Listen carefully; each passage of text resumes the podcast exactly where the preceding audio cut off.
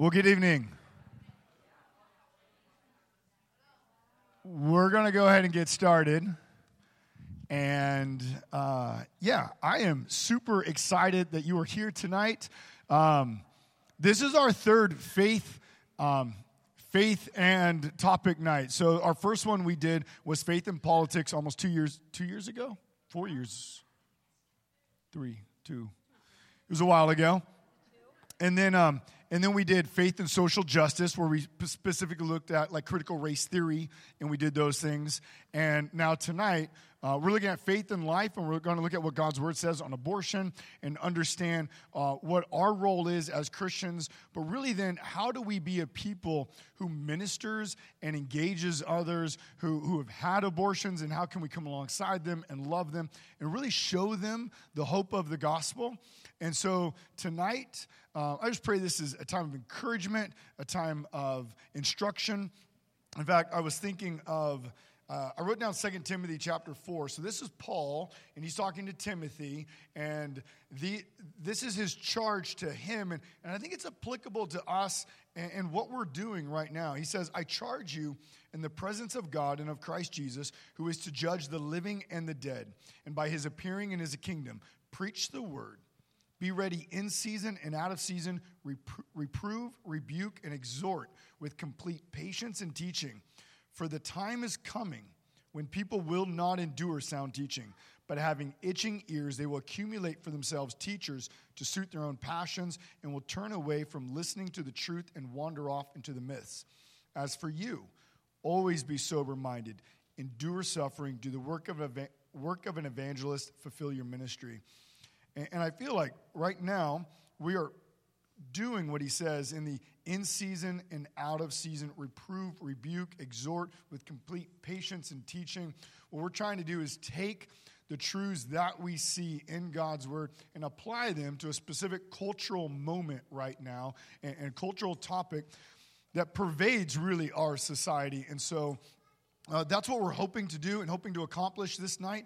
And so, uh, really, there's three goals that, that I'm going to say we have. There may be more. Uh, they may have three other goals, each of them, uh, but, but at least three goals. Number one, we just pray that God would be honored in this time.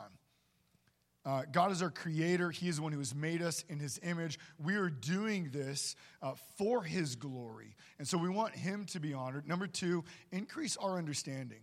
Uh, in a little bit, uh, we're going to do some stories uh, where, particularly, well, Carolyn, Amelia, and Ozan will share on just stories of, of, people that they've known, they've interacted with, they've engaged with, who either had an abortion or, or thought about it and wrestled with it. And those stories are really, really helpful because what they do is they show how abortion becomes so convincing and why someone would really and truly consider it. And that's something that we really need to understand because if we're not careful, we can kind of keep an arm's length away with people and think, well, that's people over there, but I would never do that. And if you remember, Peter did the same thing. When, when Jesus uh, said everyone's going to deny, or when P- Jesus told Peter he's going to deny him, he's like, no. Everyone else may deny you, but I will never, ever deny you. Then we see what happens. Um, and if we're not careful, we can be just like that. Um, and number three, uh, our, our, goal is just to remind us of the hope, uh, remind us that the hope that the world um, needs is the gospel of Jesus Christ. That's, that's, we're not offering any six step, seven step method on, on really how to help people or how to um, come alongside people. What we just want to know is the gospel is sufficient in every way to give life, to give healing. Um, so that's, that's what we're going to talk about tonight. And yeah, this is probably the, the weightiest of the topics that we've, we've talked about social justice and politics. I don't think they bring many tears to my eyes. Um, but this one's definitely different. And so uh, I'm going to ask Ozan to pray. and then after that, um, Amelia's going to share about some stuff. Thanks. We're, we're, we're almost through the intro. By the way, I, I put those tissues no, up there not for, not for you, for me. So. That's good. That's good. We were jokingly um, trying to determine who's going to be first to cry. So here we are. Let's pray. Father, we humble ourselves before you this evening. Uh, this topic is of utmost importance, Lord, because your word places so much value on life. You love every life. You love every child, um, every adult, every boy, girl, man, woman. Lord, there is no human life that goes out of the bounds of the value that you've placed in us. We've been created in your image and in your likeness. Um, and you make that abundantly clear in your word how much you value life. This is why we're here. We want to honor you. Uh, we want to bring you the glory, and we want to bring to uh, the congregation and to others the attention of your word and uh, the matter of life as it pertains to our faith. We love you, Lord, that you have brought us here this evening, uh, that you have chosen this place and this time to talk about this subject. I thank you that there are emotions already at play through Pastor Nick. You are a God of emotions. You care deeply about, um, about the subject that we're going to talk about tonight. So may you be honored. Uh, may you open our minds and our hearts, our thoughts. May they be captive to Christ as we talk about these things, Lord, as we humble ourselves before you. Lord, this, this conversation um, is not taking place mainstream church. Um, it is limited really to those who you have called into the citizenship of your kingdom. We are now ambassadors uh, for your glory. And so may you be honored tonight. In Jesus' name, amen. Can I say one more thing? Yeah, go for it. Uh, one more thing. Uh, you all have a handout. If you didn't get it, did anyone not get a handout? Um, staff, can you find those real quick? Diane didn't get one up here. She's got one now. Um, but on the bottom l- corner, um, there is a QR code. If you scan that, that'll take you to a website, and you can type in questions throughout this. Uh, it's totally anonymous. We have no idea who's typing them in or anything else. Uh, but if you would like to, whatever question you ask, uh, we would like to hopefully be able to answer towards the end. Um, and so please use that, uh, that QR code. And all you got to do is hold your phone up to it. You're, you guys know how to work QR codes? Are we tracking? Hold your camera, hold your camera to it. It'll do it. If not, grab one of my kids. They'll do it for you. Um, and then feel free to type in whatever questions you have, and Ozan will answer all of those at the end. All right. So as we get started tonight, I kind of wanted to, um, we want to start out by kind of leveling the playing field of where you might be coming from at this issue. And we're all coming from different experiences, um, maybe experiences with abortion, maybe not so much. And so you might be coming at uh, tonight and you just feel very overwhelmed by the issue of abortion because, um, after all, Roe v. Wade was almost 50 years ago. And so this has been something that's become um, sadly a very normal part of American culture. And it's, and it's, a, it's a huge topic and it's very nuanced. And so, if you're feeling overwhelmed tonight, I hope that tonight you can um, feel equipped with some beginning knowledge, some ongoing steps of how you can engage with this issue. Um, and ultimately, you can be reminded that we don't wrestle against flesh and blood or against principalities or powers or organizations or movements or political figures, but we know that it's principalities and powers. And we know that greater is he who is in us than he who is in the world. So I hope you leave tonight encouraged if you're coming into this overwhelmed. Second, some of you might be coming in here, um, and there's a lot of shame around the issue of abortion for you because maybe you have had an abortion or you've been a part of someone's abortion decision. And I hope tonight that you just hear compassion and love, that you hear that there is no condemnation in Christ Jesus, and that there are, is nothing, um, even something like an abortion, that is going to um, that is going to change how much God loves you. And so, thank you for making the brave decision. If you're in that category, thank you for making the brave decision to come here tonight. That's a big step to be here. And so, I hope that you just hear compassion and hope and healing in what we share tonight. Now, number three, you might be coming at this and you kind of feel uncomfortable with the whole issue of abortion. And maybe you're wondering, okay, why exactly are we talking about this? Because aren't we as the church all on the same page? Like, don't we know abortion's not okay? And so, why are we talking about this? And so, I hope that tonight you um, you hear that the church is not only called to stand up against abortion, but we're called to be the hands and feet of Jesus on this issue. That we cannot simply condemn abortion. Our action um, in this issue has to be something greater. And I think that you'll hear some really uh, neat beginning steps towards moving towards that. And then finally, if you have experienced pregnancy loss, if you've had a miscarriage, a stillbirth, something like that, some of what you might hear tonight might be uh, triggering or difficult, and so feel free to step out at any point if um, if it's just too much for you to hear. We're not going to be graphic or anything, but it's it's a difficult topic, and so if you need to leave at any point, there's there's no judgment there. So that's just that's kind of where we're coming at. And so, um, thank you all for being here. This is an important topic for us to be discussing, and you showing up is is a great great step in that direction. Can we can we take a moment also? I think we might have skipped a step, and uh, especially for you two. Uh, I think it's important that we introduce not only, not only who we are, but, but why we're up here. And uh, I think that especially pertains for, for both of you, uh, ladies. Um, you know me. My name is Nick. I'm, I'm the pastor here. And why? Uh, uh that's how I got up here, I think. Um, that's, that's why I got up here. Uh, and, and you want to share a mic? Is that one working out okay? I think it's working now. Are we okay. good? Okay. You want me to introduce why I'm here? Yeah. Uh, my name is Ozan. I'm one of the elders here, and um, I originally was was not going to be a part of this panel. Um, but as God would have it, Chris Gorman, who was going to be here, uh, was going to be out of town. And so I'm very thankful that I get to be here. I, have interfaced um, both in the secular world with people who've been dealing with the subject of abortion as well as in the church situation. So some of the stories I'll be sharing tonight are going to be both related to my work situation, people outside of the church, as well as those inside the church. So I'm excited to share some of those stories.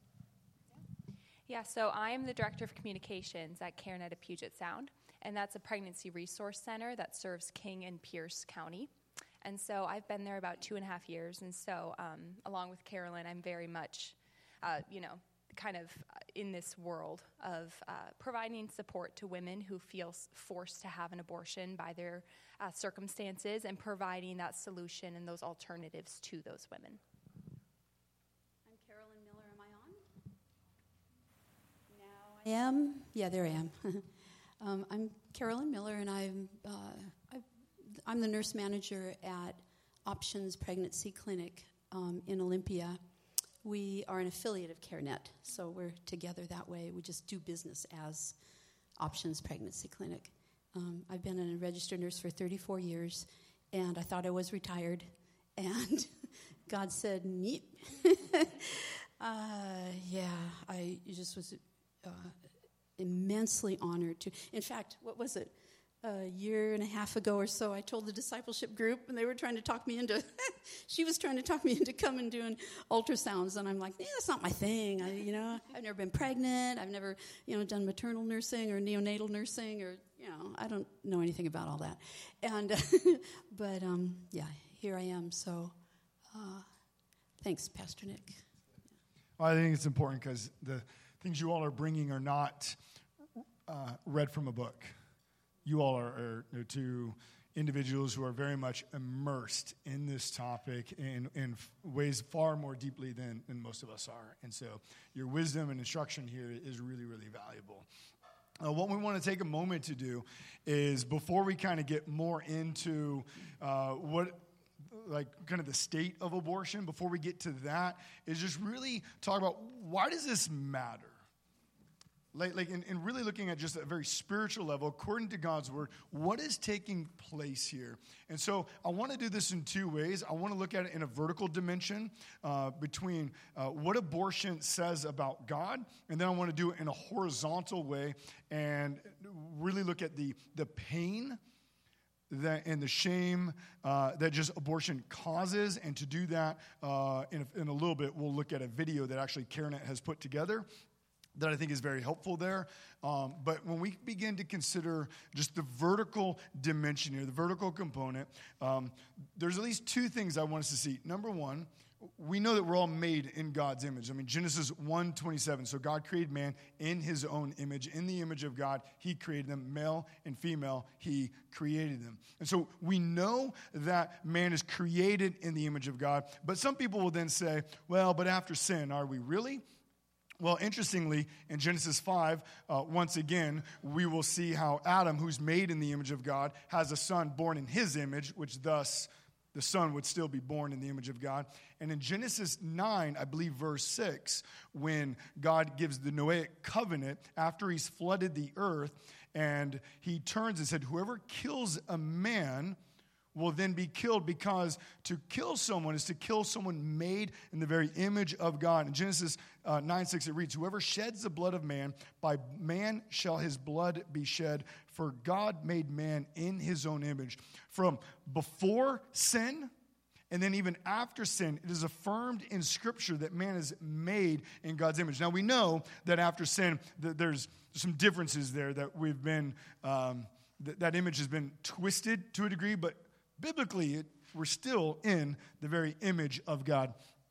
Um, and so that's, that's helpful to understand and, and, to realize. And then, secondly, being that we are made in the image of God, meant to reflect Him, meant to glorify Him, uh, we also realize that every single conception in God's Word is a result of God's power and His grace. Do you realize that? Like every single, like science actually doesn't help us here. Science actually will say, well, the reason you were born, and they'll start trying to give some scientific answers. But the biblical writers were much more intelligent than we are in that sense because they saw every single birth as a result of God's grace, and every time a womb was closed was an act of God also. In fact, um, I, I began just going through Sarah, Rebecca, Rachel, Leah, Hannah, Ruth, Elizabeth, um, John the Baptist's mother all their wombs were closed, and yet by God's grace, He opened them, and they all attributed the child that they conceived by an act of God's grace. And when women were not able to conceive in the Word of God, it is always also attributed to God that He held their wombs closed. So we know that the reason women ultimately conceive is not because of a, a scientific or just biological answer, but it's an act of God's grace. In fact, Psalm 127, verse 3 says, Behold, children are a heritage from the Lord, the fruit of the womb, a reward. And Psalm 113, verse 9 says, He gives the barren woman a home, making her the joyous mother of children. Praise the Lord. And so we, we see that all throughout Scripture that God is the one who gives life to every single person. There is no accidental births according to God's word. Every birth which means every person born, every person who, every stillborn, every child, whether they come out of the womb alive or not, is an act of God's grace and an act of His power. And so, abortion, then, when we begin to think along these lines, we see that it's an affront to God's glory. We understand that man is created to reflect that glory. And so, when man says, no, no, we're going to, to kill that which images God, we're attacking the very glory of God. We're attacking that which is to magnify Him and to reflect His image. Abortion is an affront to God's power. We understand that creation, every created being, every heartbeat comes by His power, and, and every heartbeat is sustained by His power. So abortion is an affront to God's power, saying, No, we can subvert that power. We can overcome that. And abortion is an affront to God's rule, where God is the one who is bringing forth life, and yet now man is putting himself in the place of God, saying, No, no, I now have the ability to choose that which is worthy of life and that which is not worthy of life. And so we just need to understand that abortion is not spiritually neutral in any way, but it's an attack on our, on our God, our Creator, our Savior, and our Lord. And so, so there's, there's that vertical element there that every act of abortion, whether conscious or not, is going to is seeking to dethrone God, remove His glory and His power and His rule. Um, but then there's also a, a, kind of a horizontal dimension to it, And, and what I want to do is, is there's about a three and a half minute video, and hopefully it works. We are having a little problem earlier. Uh, but I want to show this video, and, and then I just want to talk about what we see that abortion does on, on a horizontal level the pain and the shame that it can bring about. And so, Steve, if, if you're ready, we'll go ahead and fire that.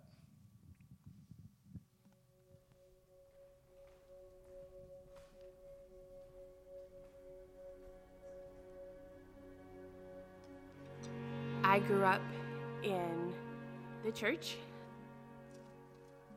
So when I started dating, my boyfriend was also a Christian. We were both Christians, and we wanted to save sex for marriage, and we failed, and I became pregnant. We were so ashamed um, of our failure, and in order to hide our sin, we decided to get an abortion. The father of the child uh, basically left uh, once I told him our situation, and so even in that, the decisions that I made were, were mine alone. I didn't know what to do. And I wait and I wait, and I felt the baby for the first time. And so I got more than desperate. My thought was, I'm not making the decision here for the abortion, uh, but if they're going to have one, they're going to. I'm going to do it well. I'm going to be good at it. I feel like uh, life went out of me, not just only the life of the baby, my light went off. It was 17 years before I really dealt with it. There is nothing more beautiful than somebody who has experienced the pain of abortion being healed and set free from that pain. I was probably 20 years after when I have a friend in CareNet saying that they have a group. And so I went to a retreat and I said things that I had never said before within a, a setting of a group of women. And it was absolutely amazing to not carry the shame and to be very clear and confident that there was no more shame. He's a redeeming God, and He took something I was never going to share with anybody, and He redeemed it so that now I get to minister to other women who have experienced that pain.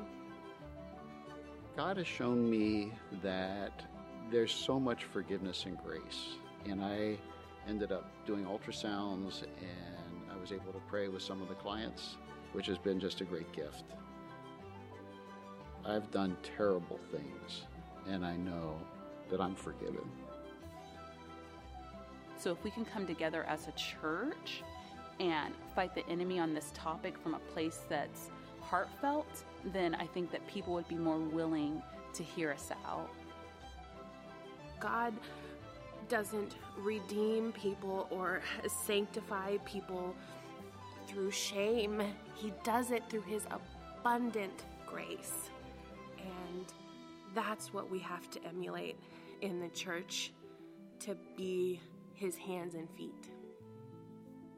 If someone's wanting to be involved but they don't feel qualified, I would say that when you're in a place of humility, that's when God can really utilize you.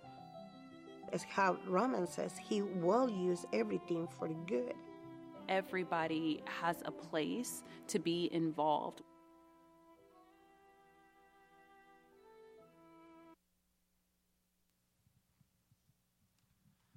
There's a, there's a few key things I think just, I've watched that video several times that really stood out to me.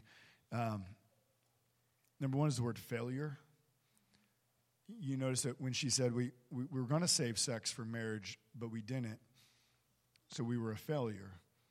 And, and then they felt shame upon that. And then when you see that there was failure and shame, the combination of those led to we need to hide our sin. So we're going to have an abortion. Can you see how easy that just tracks? There was shame or there was failure. We, we didn't do what we thought. and what was the, the ex- expectation. Therefore, there's shame. And we don't want to tell anyone about that. And, and so we hid it. So the only redeeming thing that could bring our life back to normal would be an abortion at that moment. And then the other thing was, and you notice they say 17 and 20 years later they carried that pain. Like that's huge. And just thinking that there are people in, in our church, are people in our culture that they've had an abortion and they're carrying pain with them for 5, 10, 15, 20, however many years because they even haven't heard the gospel or they didn't know the gospel was for them. They thought they had gone too far or, or that, you know, the gospel saves sinners, but not those who have committed abortion. And then at the end, uh, you just hear that the freedom and the hope. There is hope in the gospel. There is hope that Jesus' blood does wash our sins away as white as snow. And, and that's just what we want to communicate is that's our hope. Because that's the only thing that brings healing. That's the only thing that brings restoration. That the only thing that can make us whole again is Jesus Christ and the gospel that he brings us. Um, anything you want to add to that? I'm just going to cry with you. yeah. I would say, too, um, a really neat detail of that video is that Dr. Snyder, who did perform abortions for years, is now one of the medical directors at CareNet of Puget Sound. And so now he has the honor of serving women that come to him for uh, prenatal care after they were going to have an abortion.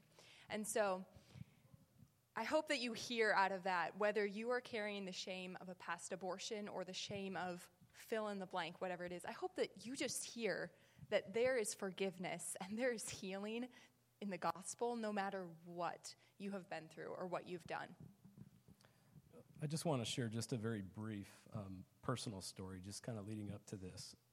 this was right after Gideon, who's um, eight years old now, um, right after he was born. Um, I came home and I shared this passage with my wife, and I just want to read this to you. It's out of Isaiah chapter 49. Starting in verse 13 Sing for joy, O heavens, and exult, O earth. Break forth, O mountains, into singing. For the Lord has comforted his people and will have compassion on his afflicted.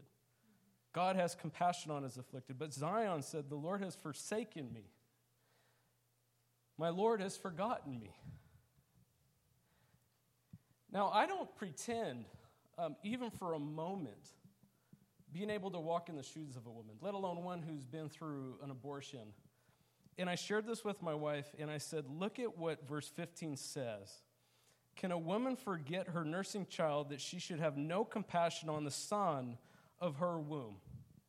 Even these may forget, yet God will not forget you. And I remember telling my wife, Did you know that a woman can forget the child of her womb? And she said, There's absolutely no way. And I remember thinking to myself, God's word says they might. And she says, Look, I don't care what that verse says, there's absolutely no way a woman can forget the child of her womb. And it settled in my mind at that moment if I ever have to preach on this verse, I would not suggest even for a moment that a woman forgets a child of her womb. And so to hold that kind of guilt for 15 years is just an amazing thought to consider. You see, what God was doing in this passage, He wasn't trying to say, women may forget. God is saying, this is how intimate my relationship with my people is. That it's, it's, it's compared to a woman who's holding a child in her own womb. And I, it just, it draws me in now, especially as I look now through the lens of my own wife, who says there's absolutely no way that a woman can forget this sort of situation because there's this intimate thing that's formed between woman and child that God uses to compare between us and Him. I just praise God for that. You know, there's just something so special about that, that uh, union that takes place between child and mother.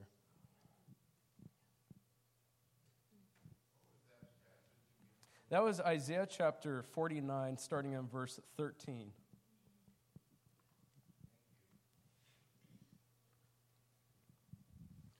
Well, how about we um, want to take a little bit of time and Amelia has, has spent a lot of time as the communication coordinator, uh, in, in knowing a lot of the details that are specifically taking place around Thurston and, and King and Pierce County here in Washington. And so she wants to share a little bit about just the state of abortion. Just what does this look like around us? And we're not giving numbers and statistics to overwhelm, but, but to paint a picture. We, we just want it to be accurate here. And, and so, if you don't mind sharing just some of the things that you have there.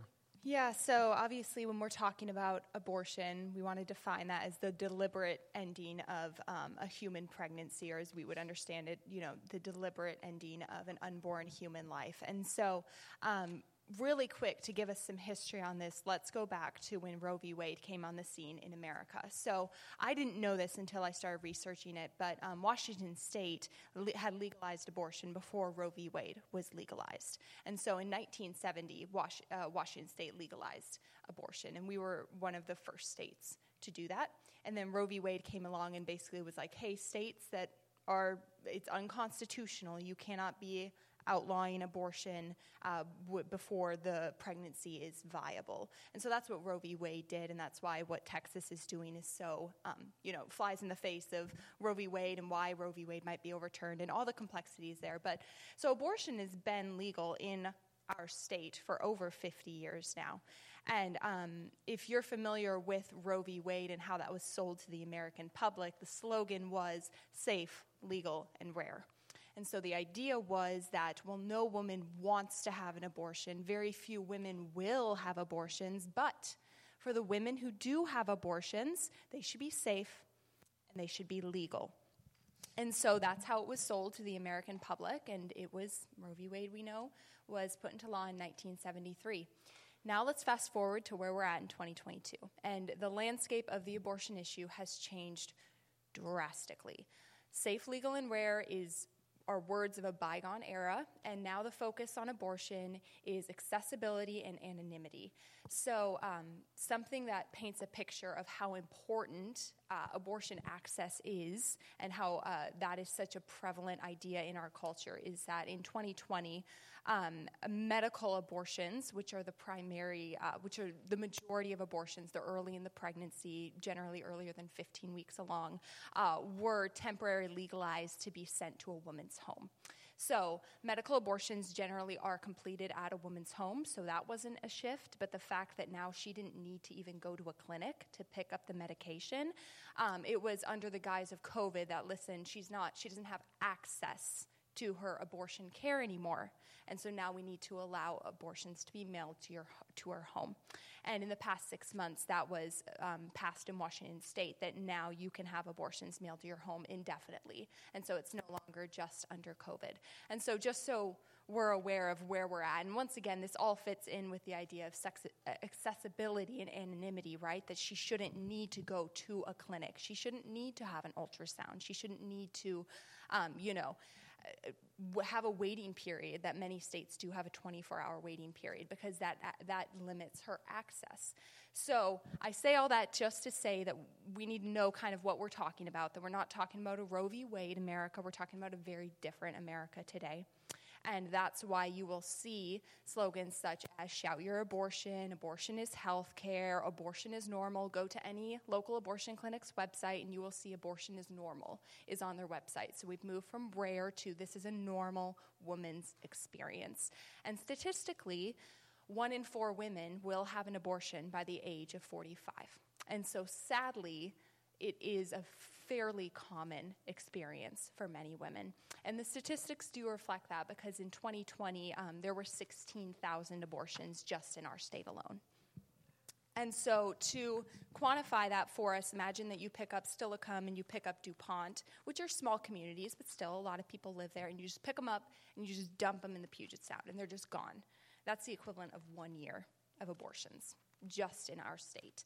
And statistically, once again, um, th- these counties lining the Puget Sound of King, of Pierce, of Thurston do rank for the highest number of abortions uh, per thousand women.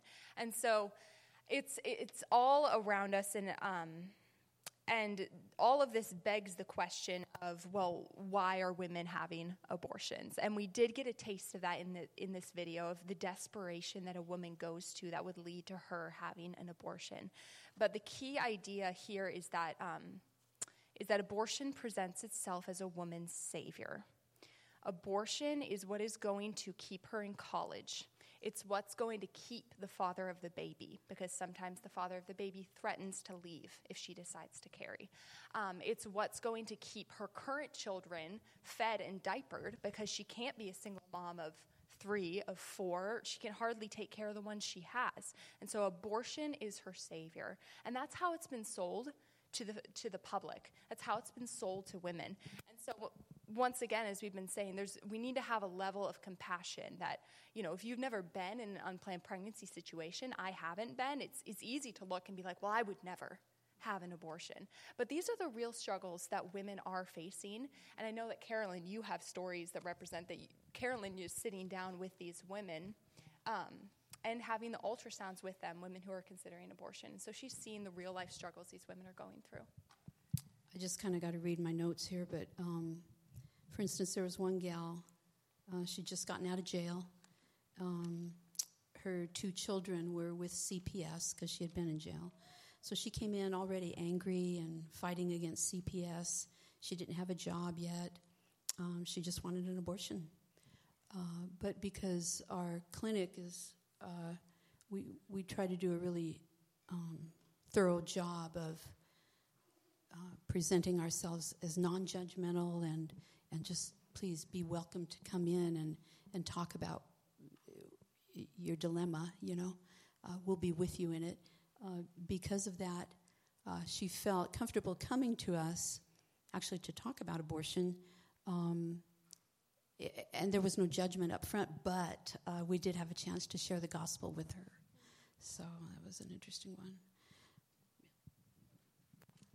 Yeah, and I mean, honestly, what I would say is that Carolyn knows firsthand being the one who is meeting with these women. But I was talking to one of our client advocates, which is what we at CareNet call those who meet with women, and she she said it so poignantly. She said, "If you do not have a strong ethic of believing in the value of every human life, you will look at some of these situations and you will think, yeah, you should probably have an abortion.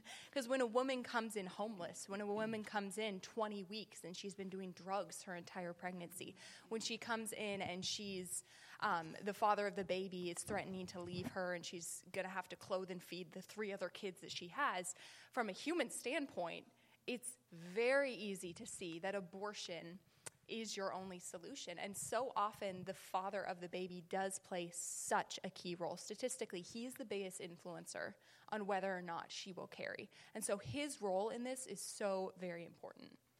When you're expressing empathy right now, right? I know. Yeah, I'm not very said, good at that, but I'm trying yes, to learn. yes, you are.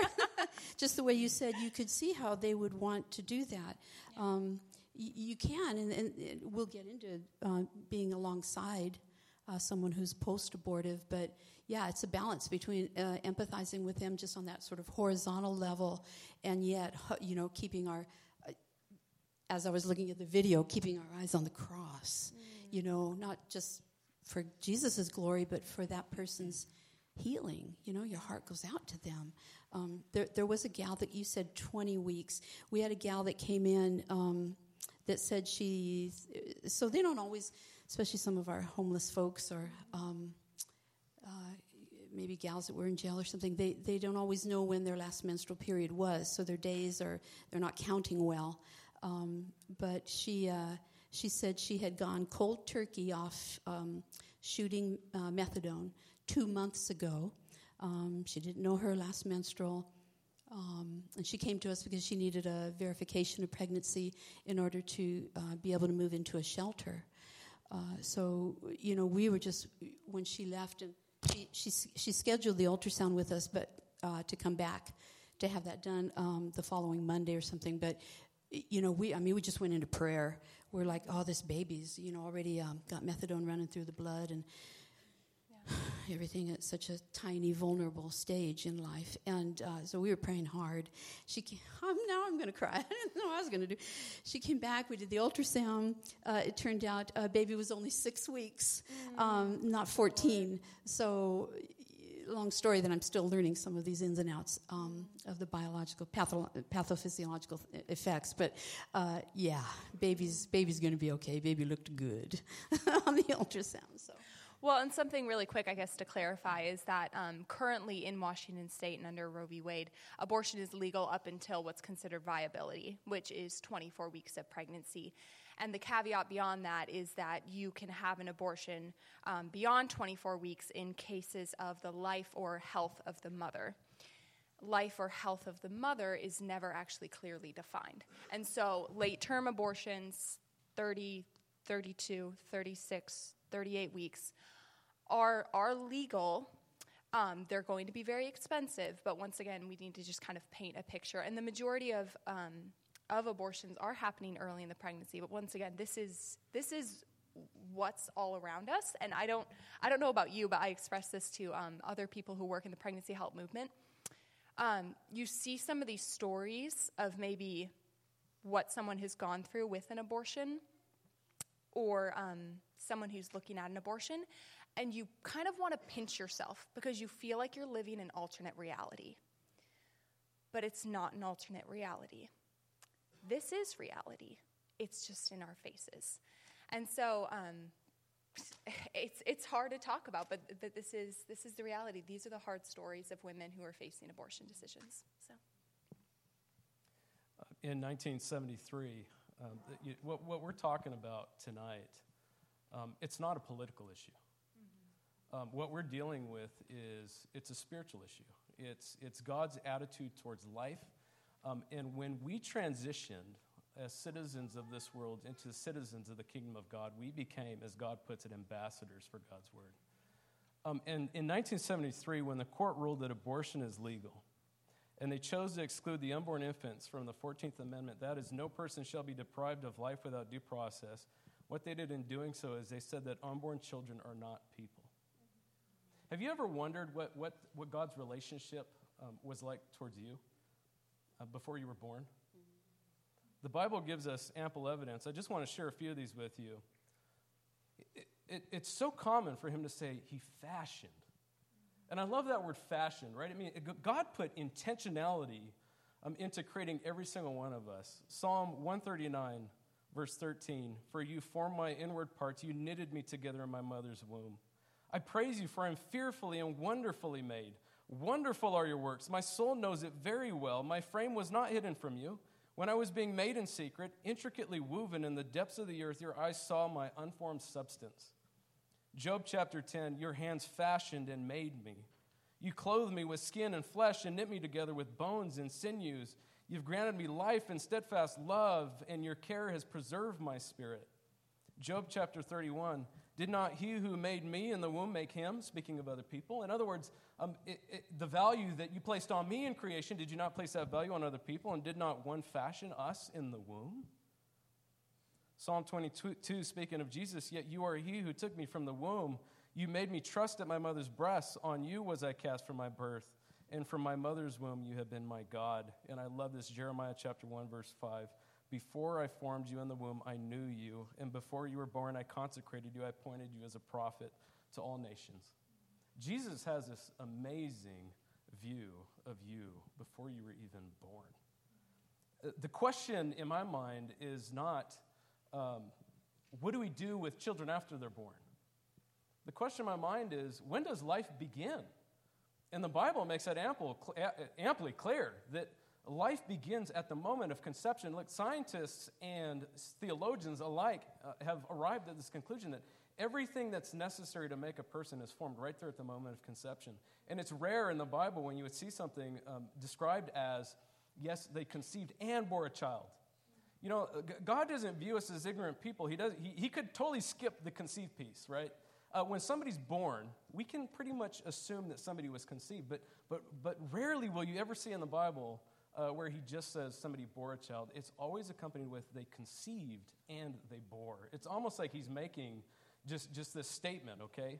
Life begins at the moment of conception. Um, with that in mind, I want to just share with you a brief story of a, a, a woman who I met. This was early on in my Christianity. I'm just excited about Jesus Christ. I want people to go into the church, and I'm on my way to a site. This is with a woman who I work with, and she's describing this horrific incident that she had at church. Because I was inviting her to the church, and she said, There's no way that I would step foot into the building of a church. And I asked the details of that, what exactly happened. Well, this particular woman um, had a child out of wedlock. And at the same time, there was another couple in the same church who had a child within the bounds of marriage. And what the church had decided at that moment in her life was because you had the child out of the bounds of marriage, we're going to completely dismiss you as anyone that we should care about. We're not going to hold a baby shower for you, we're not going to come alongside you. Um, there's no way that we are going to reinforce this kind of behavior in this church. And there's something to be said for that, right? I mean, we, the, the holiness of God is not something that we should, we should just put aside. And so I could to- totally see from that perspective a church who says we're not going to associate ourselves with this kind of behavior. On the other hand, there's this notion that somehow we need to enforce guilt and shame onto a particular individual. So as she's going through the paces of this, pregnant, of this pregnancy and eventually having this birth, she was completely outcast by the community that should have loved her the most. Um, this resonates with me uh, because our response is extremely important as the church. Um, I don't view my duty as one in the church to press on guilt and shame. My duty is to inform people of God's holiness, what's right and what's wrong. The guilt and shame sort of accompanies in these certain circumstances. The moment that women need the love the most is the moment we should be coming alongside them and loving them. Um, fast forward. I remember thinking to myself, there's no way this is going to happen in my church. And why is, it, why is it that I share with you the subject of the child being born? Because imagine a younger woman who's seeing all this unravel within the bounds of their own church, and now they find themselves pregnant outside the bounds of marriage. What do you think is going through their mind? There's absolutely no way that I'm going to reveal this to the church body. There's no way that I'm going to inform them that this, this heinous act has taken place. And so then they consider possibly for the first time abortion because of that certain circumstance. Fast forward, there's another woman within our church who, who does have a child out of wedlock yet again. And it's actually built into the policy of the church that I was attending that anybody who has a child out of wedlock, we will not hold the baby shower for them. I had no idea, by the way, um, that this was a policy of this church. And when I found out that that was the policy, it kind of made me sick to my stomach. But again, you have to try and understand like the, the traditional mindset of, of the holiness of God is we're not, gonna, we're not even going to entertain this kind of behavior within the church. And so the pendulum swings so far over and it says, uh, whatever we can do to prevent this behaviorally from happening, we're going to roll that in our policy and we're going to make it abundantly clear to the congregation if this is how you are going to, to, to behave, then expect bad treatment. On the other hand, you've got the pendulum on the other side, churches who say, you know what, do whatever you want. And so abortion, it's not even a second thought anymore because they just say as, as often as you want to have an abortion, have it because where, where, where sin is, you know, abounding, all the more does what? Grace abound, right? Is the sort of passages that they'll throw out there. And so you got this pendulum saying, but there, but there is a middle ground. There is a middle ground. It is that God is holy, God is righteous, God determines what is right and wrong. And at the same time, we've been called to love and come alongside people and love them like Jesus loves the church. Um, I like that because it, it, puts a false dichotomy between holiness and grace, where there is no dichotomy. In fact, what you see in Scripture, like you go to Ephesians 1, where it talks about how um, God elected and predestined, and, and, he talks about all of this um, salvation that he determined before creation. And when you get down into it, the purpose of it, which I think is Ephesians 1 six, seven, or eight, somewhere in there, it talks about is for the praise of his glorious grace. Amen. The purpose of creation, the purpose of redemption, the purpose of all that God has done is that not only his glory, but his glorious grace would be on display and would be exalted and glorified and worshiped for all of eternity. In fact, when you go to Ephesians 2 7, one of my favorite verses, it talks about that from all of eternity, God's grace will be bestowed on his bride forever. His grace doesn't stop. Like, he doesn't give grace on this earth, and then we come to the new heavens and new earth, you know, Zion, the, the fulfillment of it all. And then grace stops. Grace continues. And yet, God has never ceased being holy. Amen. His holiness is grace, His grace is love. We create these false dichotomies where we, we think we have to do one or the other, and yet, to truly reflect the image of God is to be gracious, is to be holy, is to be loving. Yeah, no, and I love it. You go to where do we determine um, life? And I think what one thing we understand is that the image of God is not physical. Like we really have to understand that because if we can if we can understand that part, it really eliminates the need. Do we need to see ten fingers? Like because if God is spirit, then what does it mean to reflect the image of God? It's surely not physical. It might include some of that. I just keep losing papers left and right. Whatever. But there is much, much more to representing and reflecting the glory of God than simply having two feet and two hands. We, we all, we, all, um, we all come into this world deformed. yeah, it's very, I'm very convinced true. of that.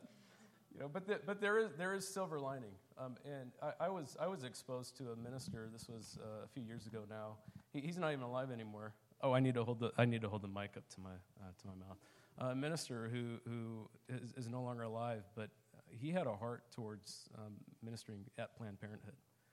And, and he showed me what that middle ground looks like um, because he arrived with a deep and profound love for everybody who walked through that door.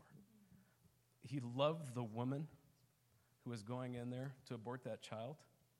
He loved that child who was about to be aborted. And, and I remember thinking if, if the child had a voice, he or she might say, Mom, don't do it. You have no idea what you're doing. Uh, and so there's no voice. Like, you know, when, when you think of civil rights movement uh, around the United States, there's always a voice behind it. There's a man or woman who stands up and says, We're no longer going to tolerate this. For the unborn child, there's no voice.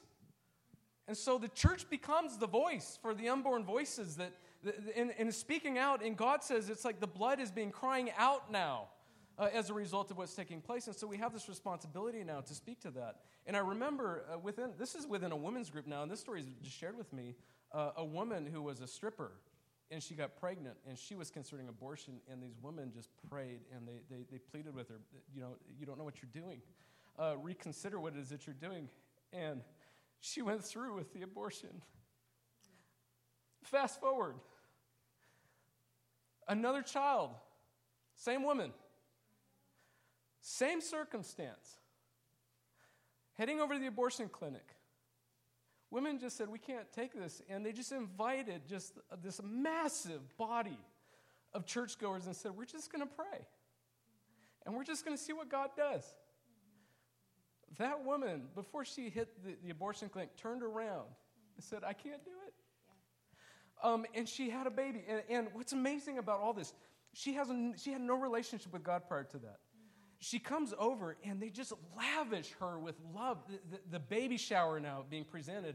I mean, the baby shower was so, this is within my own neighborhood. The baby shower was so big they had to come in, they had to borrow like 15 ch- extra chairs um, out of my home in order to accommodate everybody who just wanted to reveal to this woman, we love you and we love this unborn child. So there, there is good news. There is good things happening that's rooted within what the Spirit is doing among his body. And so I praise God for that.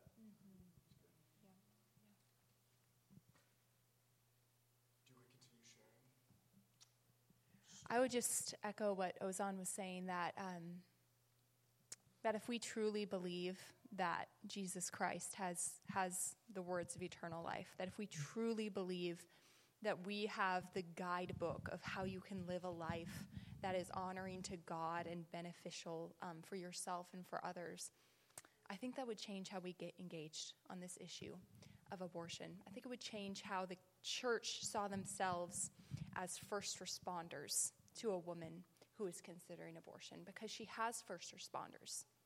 Her first responders are the abortion clinics. And I know Nick referenced that um, I'd said that the church pushes women into the arms of abortion clinics, and I don't, I don't, I don't say that to, to put down the church. I mean, I am part of the church, but when we respond in ways that um, that deny her own humanity while trying to uphold the humanity of the unborn child, there are women who are willing to sit down with her and hold her hand. There are women that will wrap her up in hugs. And they're at abortion clinics. and they truly believe in the deepest part of their heart that they are doing what is best for this woman. And they will help her and they will hold her hand during the abortion and they will listen to her and they will care for her. And how would the, the, how would abortion change? How would this issue change if the church rose up and, and decided that no, we're going to be there for those women. When someone in our church body has an unplanned pregnancy, we're not going to move away from her. We're going to move into her. When we hear about somebody in our church that, oh, their daughter got pregnant, did you hear? We're not going to move away from that woman. We're going to move into that woman. I think it, it would change so much because we as the church, we have to be providing the answer. We have to be engaging with this issue. I understand it's not something anyone wants to look at. It's kind of like um, it's kind of like a car crash or something. You just want to look away because it's it's too horrible to look at. But we have to engage as the church, and we can engage from a place of confidence that we have the hope of the gospel for these women and for these men. That's good. So, what we want to do is we want to talk a little bit about what is our response and how can we be more effective as a church um, in coming alongside those who, who've either had an abortion or are wrestling with it.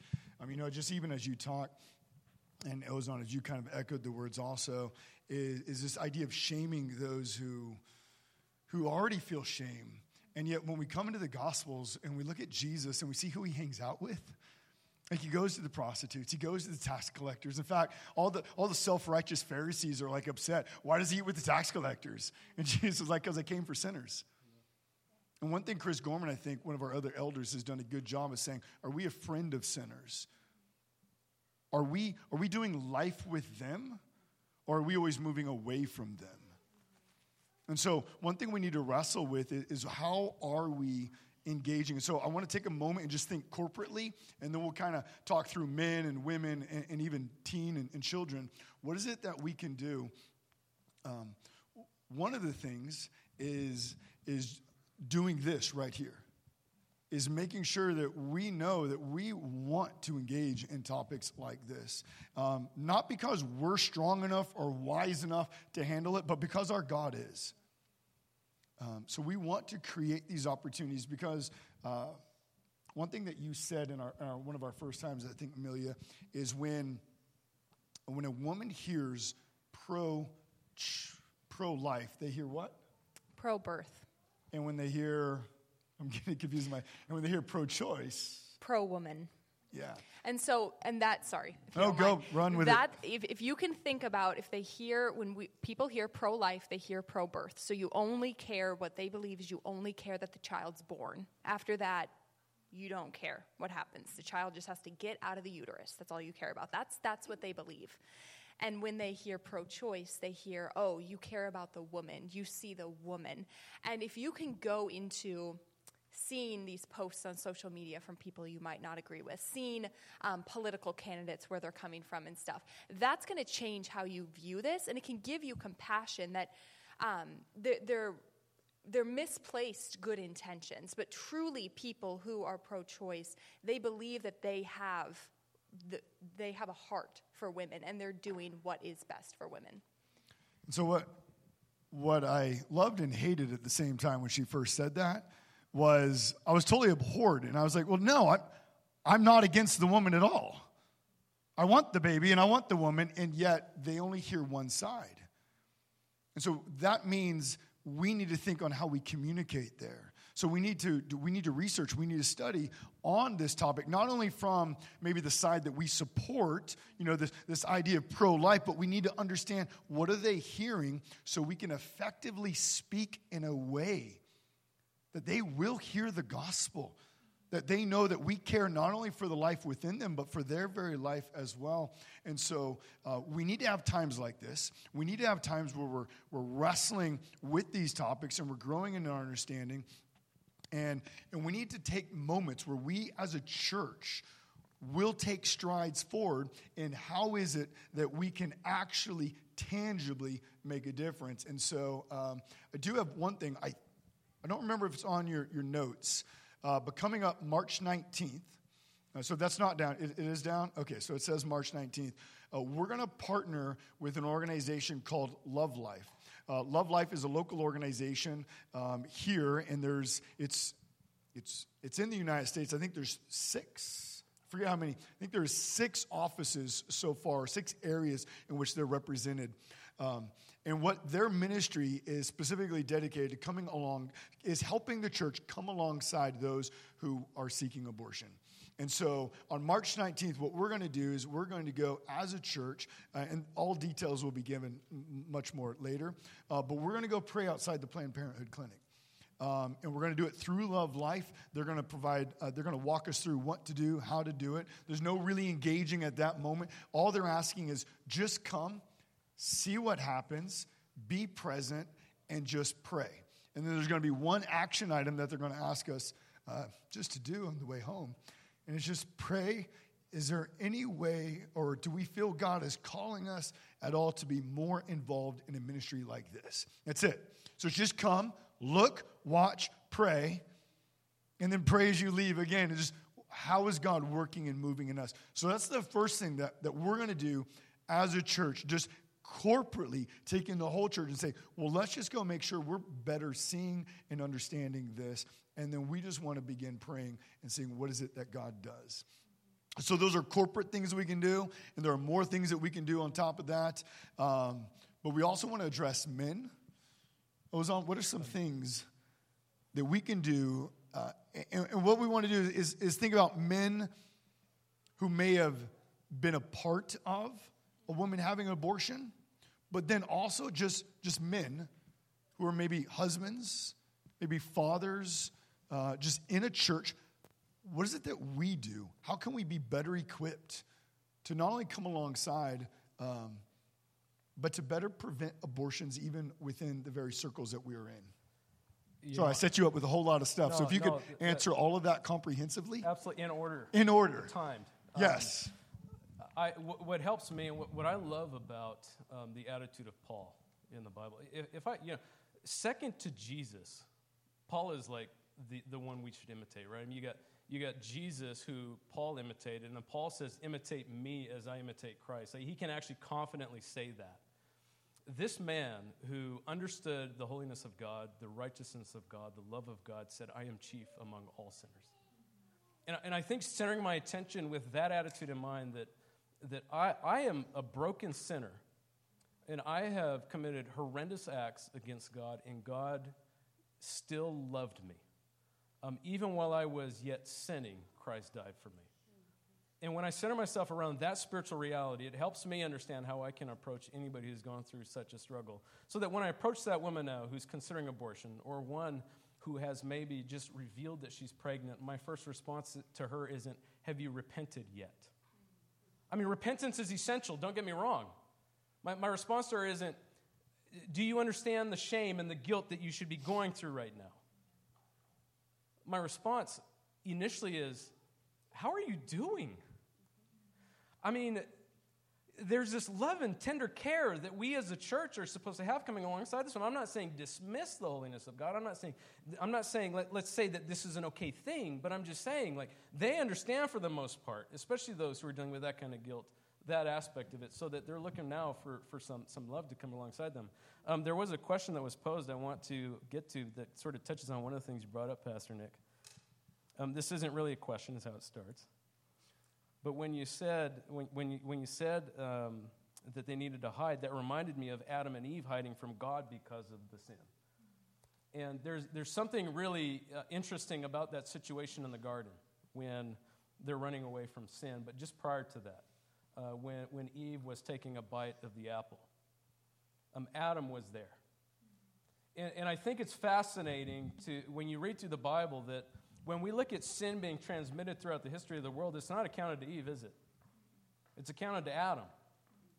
And, it kind of begs the question why, why is it Adam and not Eve? She's the one who was deceived by the devil, and Adam just happened to be there when that took place.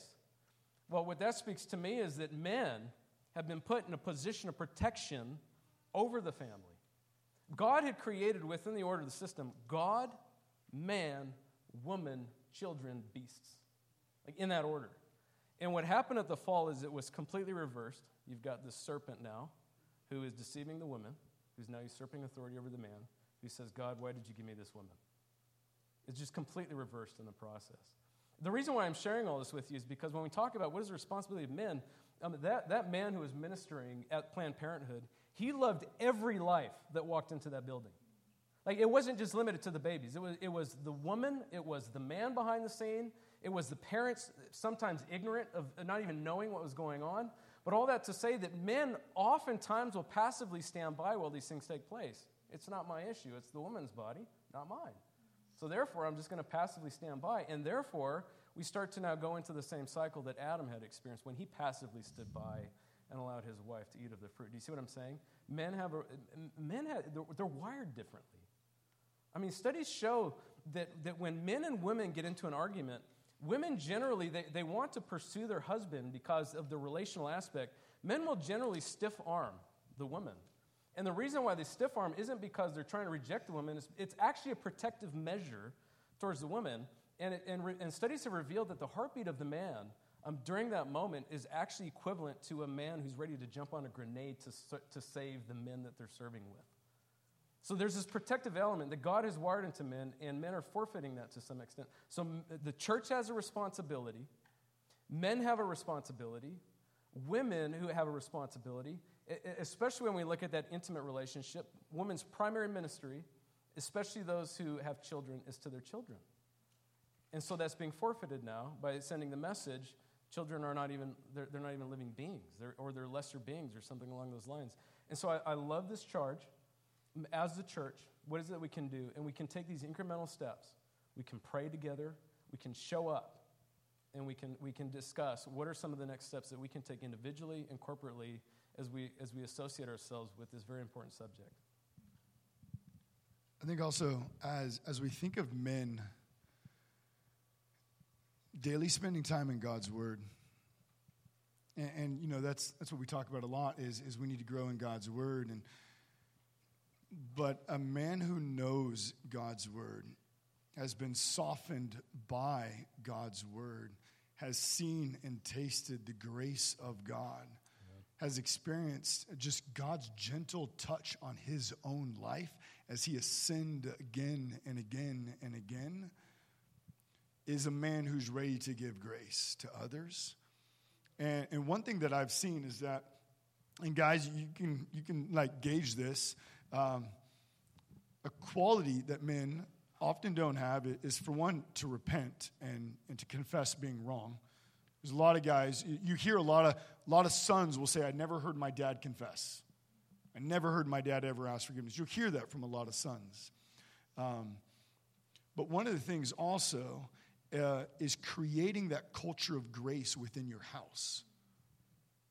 And if it's created in your house, then you'll create it here but if it's not in your house, it won't be here in the church. And so, thinking, man, are we creating a culture of grace? Like, will your children come to you when they've sinned? Or are they scared of you? We say, well, I want them to know I'm hard on sin. Yeah, but are you heavy on grace? Like, do they know how incredibly gracious we are? Because if we're not gracious, then no one's coming to tell dad when they got pregnant at 13 or 14 or 15. And there's a stigma among men, especially the generation before me, and I think I'm on the coattails of that generation. Uh, then, then after me, younger men are getting weird. I think that's me. Yeah, yeah. Getting, I'm riding on your coattails. Just be careful what you thank say you, next. Okay? Thank you. thank you for sliding in how much younger you are. Um, it's an idea of what is a man. And a man is tough, a man is strong, a man is emotionless, a man makes decisions. These are a thing that a man is. And I'll just challenge you to find those in Scripture. Amen. But a man is, loving, is kind, um, joyful, peaceful, patient, gentle, displays self control, displays the fruit of Spirit. That's a man when we look at Christ, and yeah, he would flip over tables, and men go, Yes, that's what we do. But he also then ate with the tax collectors. He held the lepers, and he told the prostitute to go and sin no more. Are we that man also? Um, so, so often, and I think you touched on this earlier, we, we swing. We, we take these different pendulums. And so I think that was where the man was on, on really the generation before me. And I think I'm on the coattails of that. And then the generation, I'm just pointing at this side. I'm not, I'm not saying it's you, but I'm just, um, they're kind of going a different direction.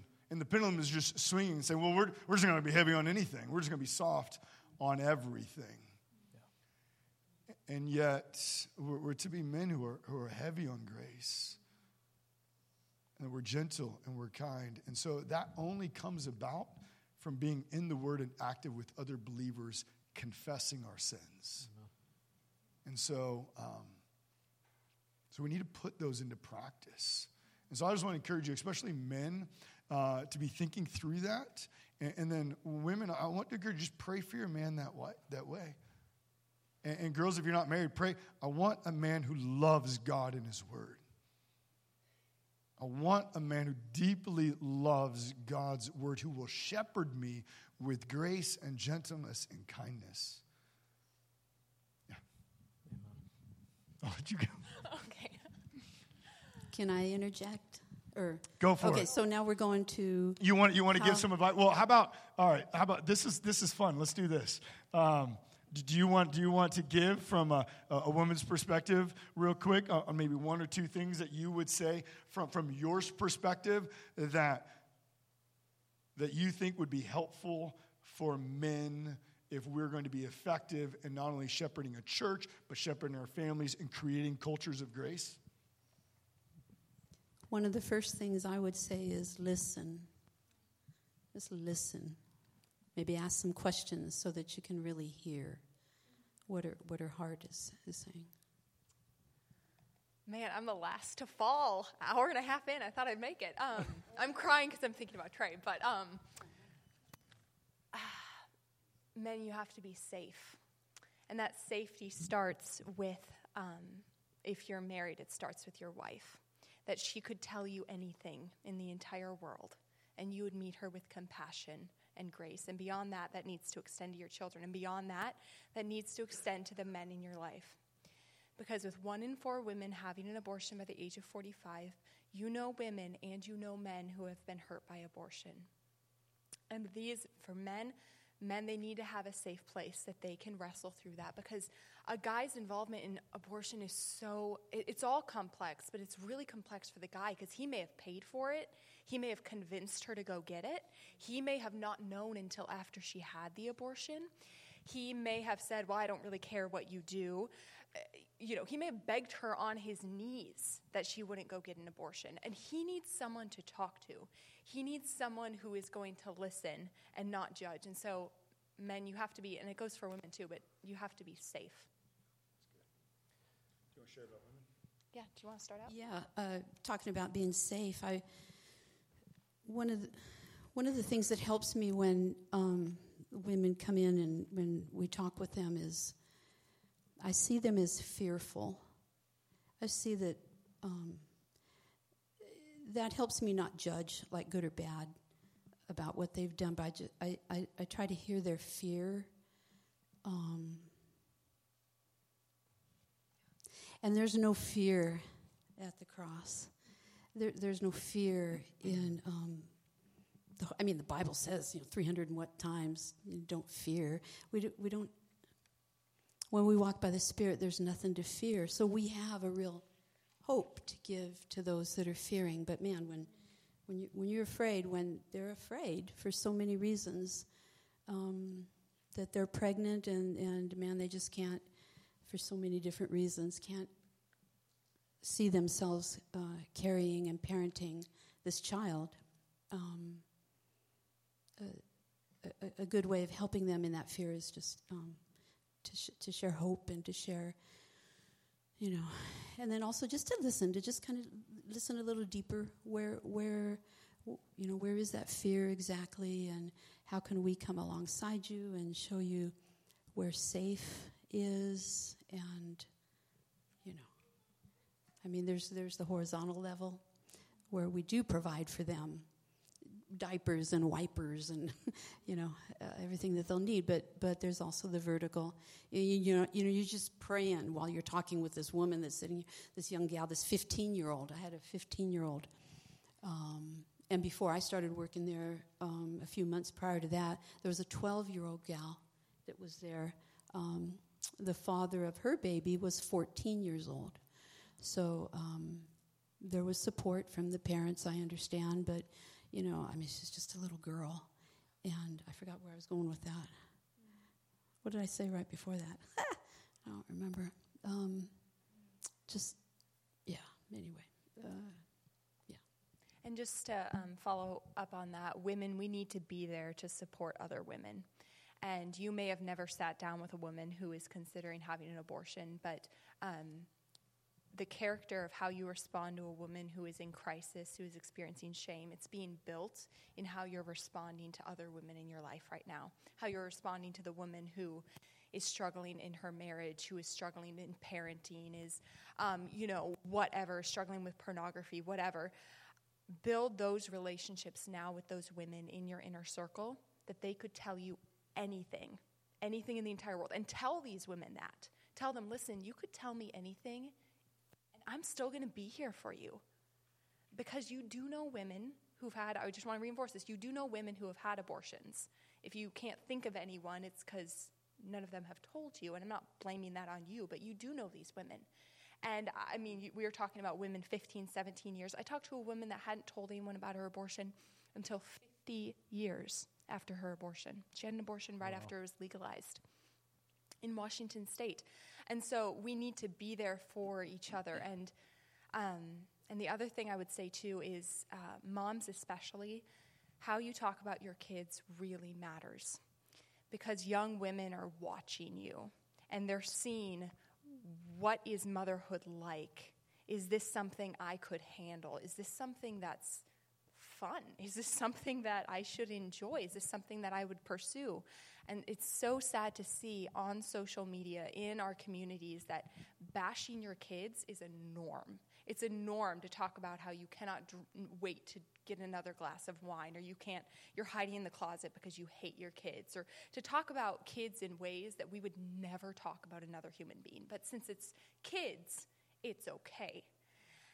And that's shaping how women view motherhood. That's shaping what is going to go through their mind when they're thinking, I, I'm pregnant. I, can't be a mom. Or it's shaping what they think when they have three little ones over here who they can hardly manage as it is. And now they've got another positive pregnancy test.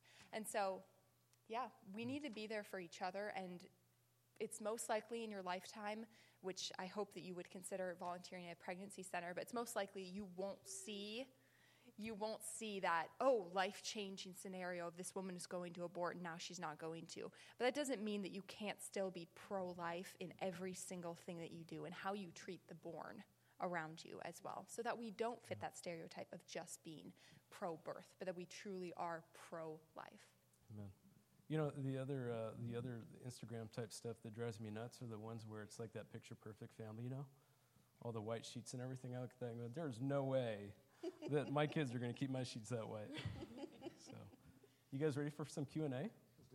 All right, so this is just a good reminder. Uh, there's a scan, a barcode that you can scan on the, the insert that was handed out. And so um, if you have questions, go ahead and scan that and ask questions. And I think this one is probably um, best for you, Amelia. And the question is Is birth control pills a form of abortion?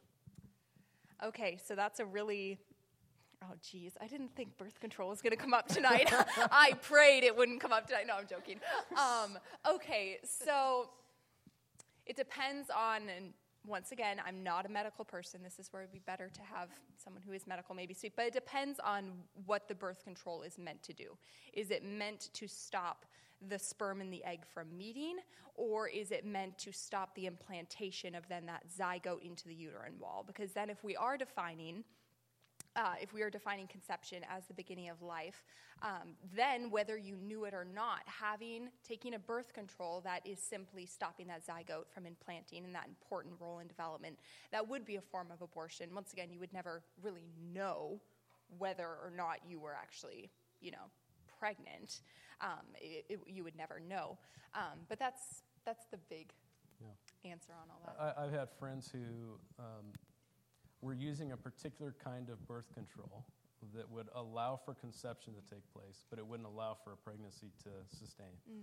Um, and they had no idea that that was the case. And when they had found out that that's how that was being treated, it completely changed their perspective, right? And so, um, I think it is an important question to ask. Yeah, Um, no. You know, because there is there is quite frankly a, an aspect of ignorance attached to it. It's like birth control just it prevents you from getting pregnant. That's kind of what it is, you know. Um, but the way in which that takes place is equally as important, especially when you identify and define when life begins. Well, I I think if I have, I have quite a few friends who, who they don't do any birth control and they have a lot of kids. Um, Funny how that works. but but their position would be they would hold a, a sh- very strong stance that all birth control is wrong. And, and I would say, according to their conscience, that is 100% okay. Um, and there are going to be some people that would then say, no, I'm okay with birth control, but I think what you're hearing here is you need to know what that birth control is. And, and you need to do some research behind it. But just if you come into contact with someone who is very adamant and vocal in their position against.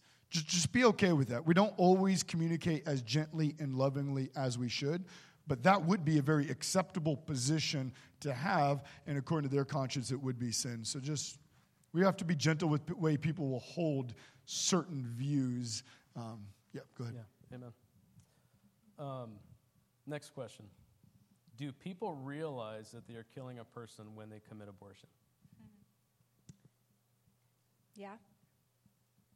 So, uh, Vitae Foundation, which is the largest research organization um, for pro life research, um, they did a study on why women have abortions and um, why women choose abortion versus their two other options, which we know to be adoption and we know to be parenting.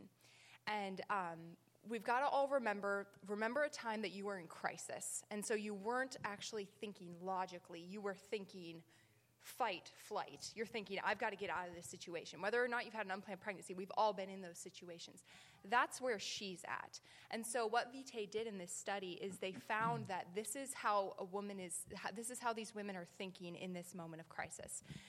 They view parenting as a death to themselves because it will be a death to the life that they knew. Whether or not they already have kids, that this child, this unexpected pregnancy is going to be a death to the life that they knew. They view a, abortion, eh, they admitted in this research study, as a death to a child.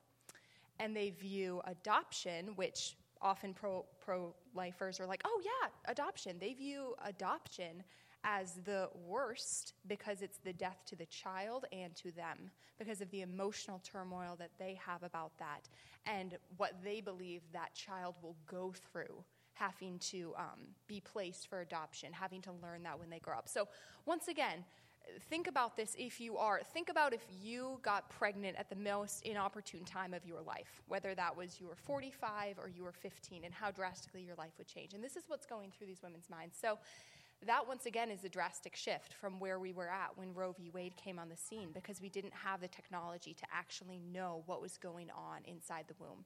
And so that is where, um, where women are at, that gener- genuinely they look at this and they think it's them or the baby. Somebody is going to die.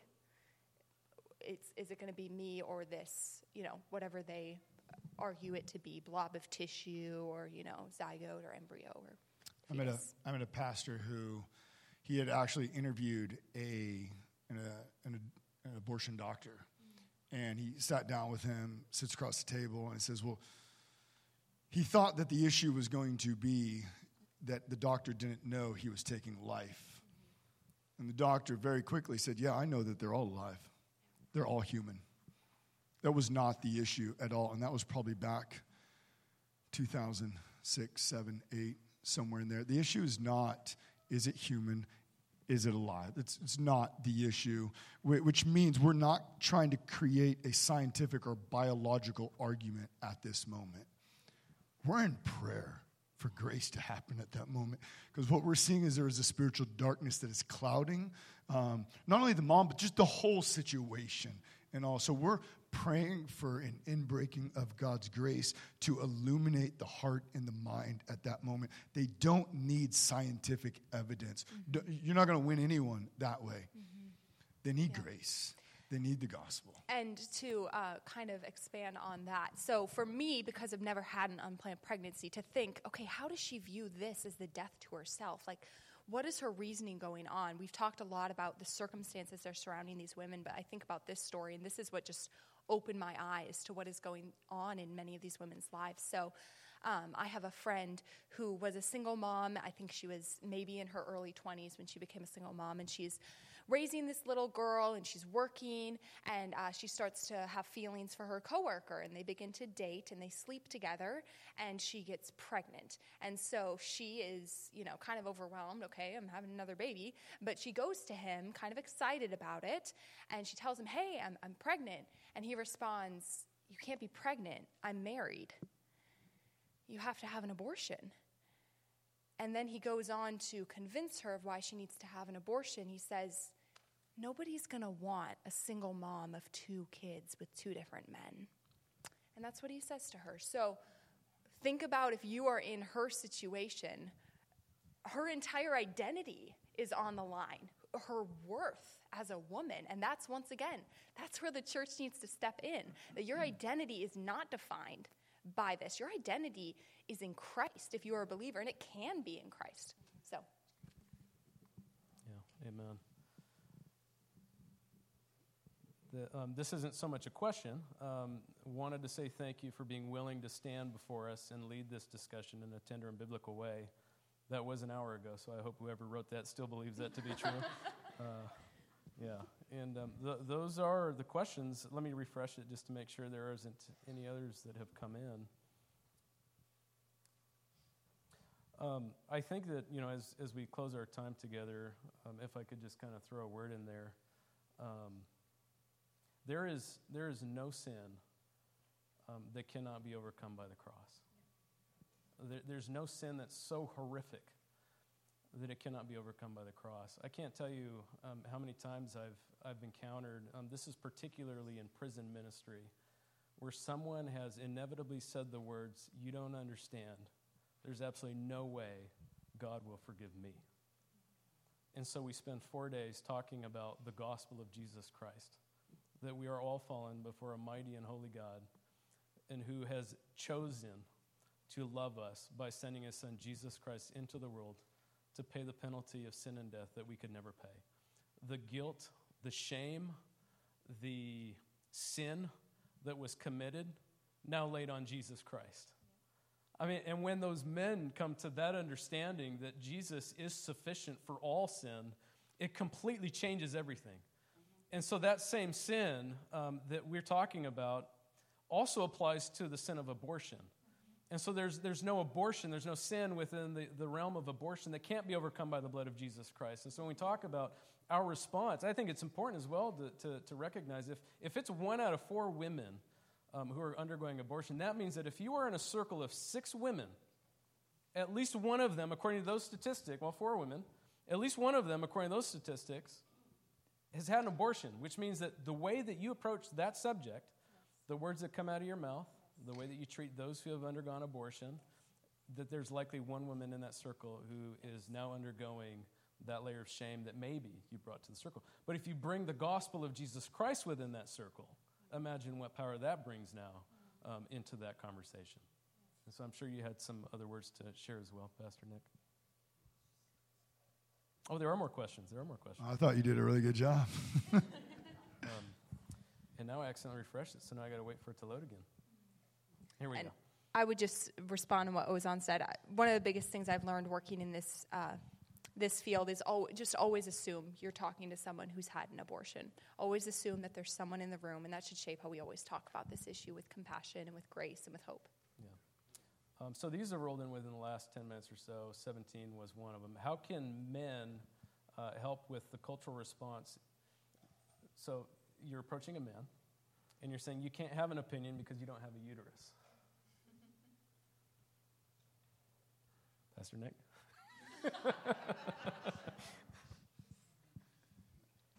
so I'm, I'm trying to understand the question. Are we speaking? Who, who are we addressing at this moment? yeah, moment? the cultural response. This is to men particularly. So the culture is saying men don't have a, a opinion. an opinion here. Um, I mean, culture is wrong all the time. I mean, let's just be real. I mean, we, we already, you already said that the man is one of the primary influencers to, to move a woman towards abortion or away from abortion. So I, I don't, I don't care what culture says. um, we know that we are extremely influential. And so I think one of the things that we as men do, uh, we need to disciple other men we need to be in relationship with other guys. So if you're here as a man, the one thing we need to be saying is, who am I in relationship with? Who am I?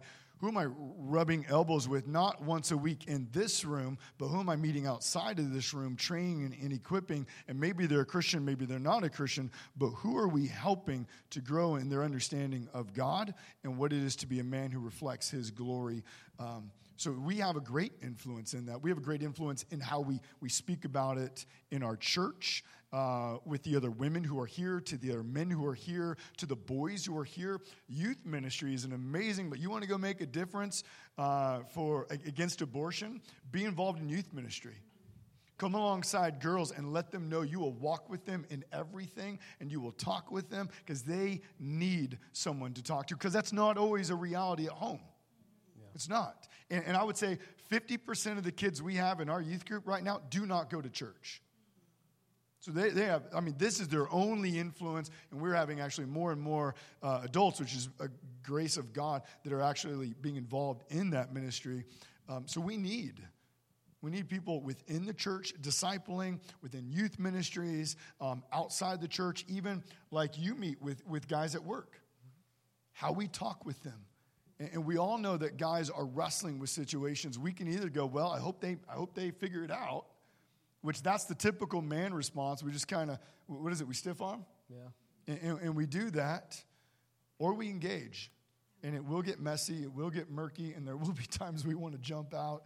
Um, but yet, that's exactly where the transformation takes place. And if I can add on to that really quick, guys, you also need to be prepared to know um, what to say to a guy who is saying, Yeah, well, it looks like she's going to get an abortion. And you need to know the resources that are available at pregnancy centers because this isn't an out there idea. It is a here idea. This happened to one of my friends that out of the blue texted me and said, Hey, I've got, he, he's in the military, and he said, Hey, I've got a soldier that him and his wife just split up. And then they found out they're pregnant. So they're going to have an abortion because, you know. And so he said, So I need to know, like, how can I get them to CareNet? What do you guys offer? What can I say? How should I say things?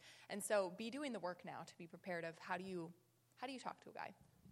I was going to kind of, whoops, I yelled loud, sorry. I was going to um, say kind of what you said, Pastor Nick, just um, it's almost like a preventative measure where we're already invested in one anothering, where we're already um, in relationships within the body of believers, but also with the world, you know, where, we're, where, where they feel like you're somebody that listens to them and that cares, you know. Um, so that when those other when the trouble when the troubles come up um, you're going to be somebody that they would go to So we're, we're running out of time. I do, I do want to ask one more question. There are a few of them that line up s- sort of along this theme. Uh, one is, what are we doing financially to help these women uh, based on the many circumstances they're dealing with?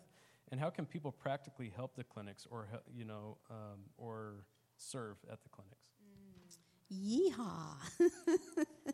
Thank you thank you. Who asked that question please? So i can follow up. No. Lily you did?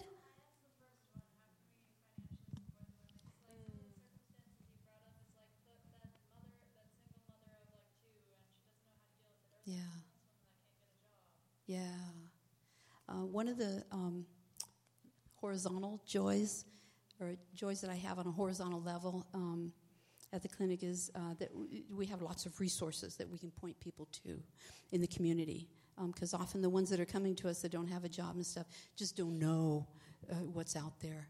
Um, uh, financially is important. I would say again that's on a that's on a horizontal level.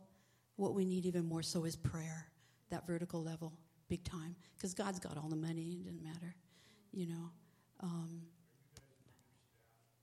Yes, sir. We are. Oh yeah, extreme, so understaffed, and I'm sure that's and, all across the world, and so burned out. And so burned out. So, can you give?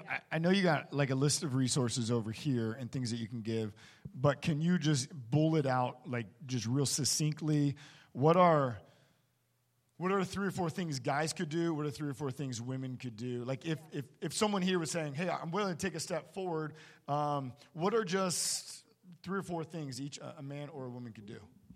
Um, the number one need and the greatest fulfilling volunteer position is to be um, a consultant.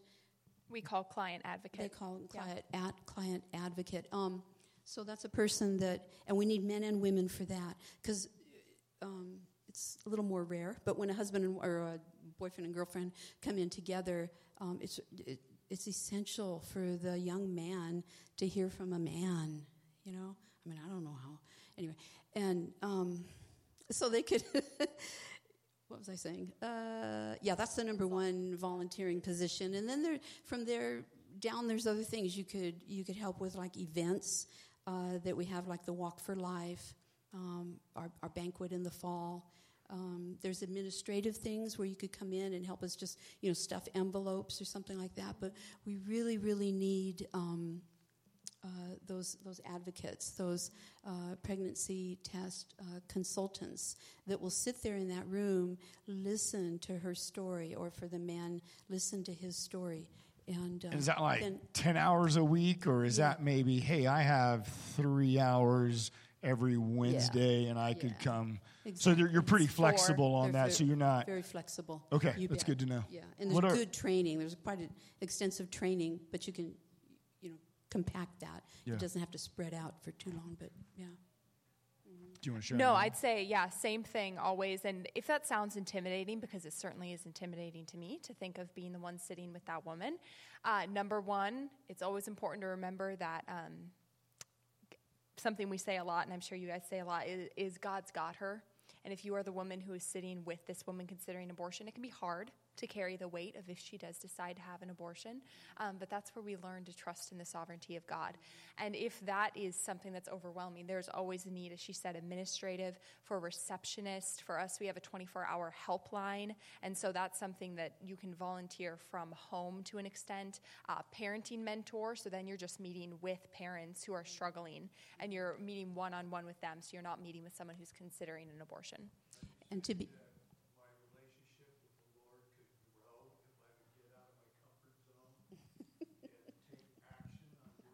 quite possibly. I don't know, Steve. Is God saying that to you? and that brings up. I will officially volunteer right now once a week until fishing season. oh no. Still got some sanctification to work on, but bit, yeah. cool. Praise God. Thank you. Amen. Very much. So really, yeah, men are liquid gold uh, for this. Yeah. But also, oh, I was going to say too, if you are a young mom, if you are a homeschool mom, if you have your kid in a private school, take the step of trying to encourage um, getting the kids to just take a tour of a local pregnancy center so they can begin to be introduced to the resources that are available in a, in a child friendly way to the issue of abortion, to how Christians are rising up and meeting this need. And one other thing about being a volunteer is um, you can't be one unless you've got a vibrant walk with Jesus. So, having said that, the rest are details, right? You stay surrendered to Him, He'll use you. We want to just thank you for coming tonight. I want to thank uh, Carolyn, Amelia, and Ozan just for being willing to come up here and, and talk through this and, and, share about stories and share just uh, really God's word and the, the, hope of the gospel. I want to thank you for coming. Um, this is a tough subject, it's a weighty subject, and I'm sure there are I think, as, as Amelia said, there's countless reasons you might be here and countless emotions that you might not only care for yourself, but might also be caring for others. And so um, we'll, we'll, be around afterwards, and of course, you know, always after tonight, even. Uh, but we'd love to pray, love to talk with any of you. Um, this is an important conversation. We, we need your help to make sure this isn't the last time we talk about this as a church. Uh, we want to make this regular, not maybe always like this on a Sunday night, but making sure we're engaging, making sure we're equipping. Um, so please set aside that March 19th date. I think that's going to be really important for us as a church and just see what God does there and how He uses it.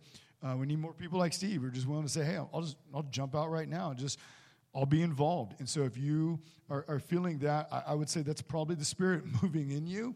And come talk to Carolyn or Amelia uh, about what that could look like. They would love to get you involved. Um, just as quickly as possible. So I just want to thank you for coming. So I'm just going to close in prayer, and then by all means, uh, feel free to uh, spend as much time here as you'd like. Uh, we'll turn off the lights eventually, but uh, you can always get out through the doors. Let me pray.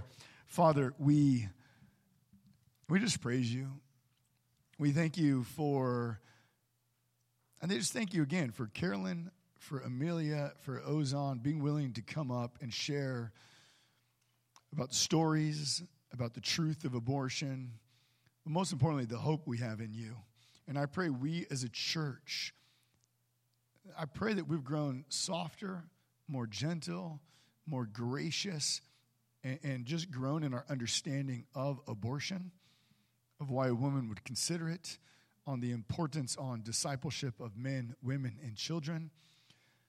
So, Lord, I pray that we continue to wrestle with this topic, and I pray that you use us as a church, just as a means, as your instrument, in whatever capacity you would have, that we could be a light in Thurston County, in King, and Pearson, and wherever it is that we would be that we would share the light of Jesus Christ and that more and more people would know that there is hope in him.